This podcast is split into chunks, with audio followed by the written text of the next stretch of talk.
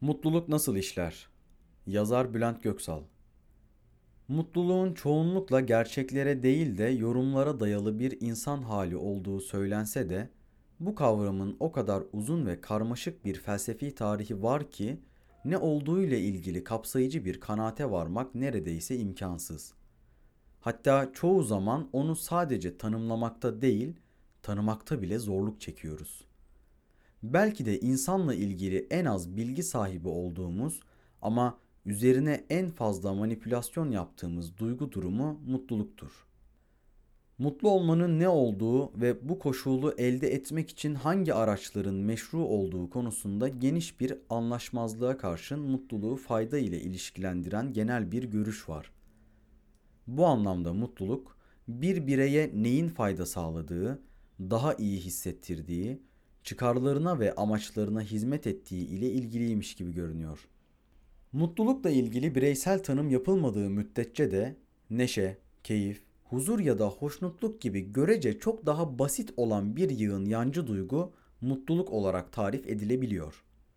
Kiralanabilir zevklerin çoğu ve hatta yaşamdaki her şeyin yolunda gitmesi gibi çok daha güncel ve basit bir düşünce dahi bazen mutluluk olarak algılanabiliyor.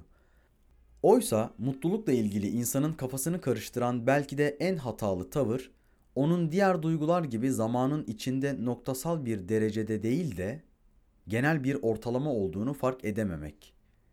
İnsanın diğer duygularını günlük hava durumu olarak düşünürsek, mutluluğun insan doğasının iklimi olduğunu ve iklimlerin hava olaylarını belirlediği gibi mutluluğun da hissettiğimiz her duygunun şiddetini etkilediğini görememek. Bir sabah ruhumuzun hava durumu kızgın ve öfkeliyse mesela, o gün o öfkenin ne denli şiddetli, yıkıcı ve uzun süreli olacağı ruhumuzun iklimine, yani o dönemdeki mutluluğumuza göre değişecektir. Sevdiğimiz bir müziği dinlerken ya da bir kitap okurken bile alacağımız zevk, ruhumuzun iklimiyle, yani mutluluğumuzun gücüyle ilgili olacaktır. Mutluluk konusuyla ilgili edinmemiz gereken bir diğer bakış açısı da şu.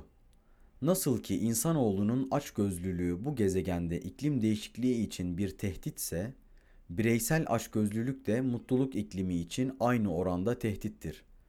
Eğer biri ruhunun tüm ağaçlarını keser ya da düşünsel kirlerle zihninin atmosferini sürekli zehirlerse, onu bekleyen önünde sonunda buzul çağıdır. Eğer biri ruhunun tüm ağaçlarını keser ya da düşünsel kirlerle zihninin atmosferini sürekli zehirlerse, onu bekleyen önünde sonunda buzul çağıdır. Yani mutluluk o günkü havamızın güneşli ya da bulutlu olması ile ilgili bir şey değildir. Ya da insan için ne gözyaşı ne de kasvet rüzgarları mutsuzluğun göstergesidir. Mutluluk öyle ya da böyle doğamızın dengesidir.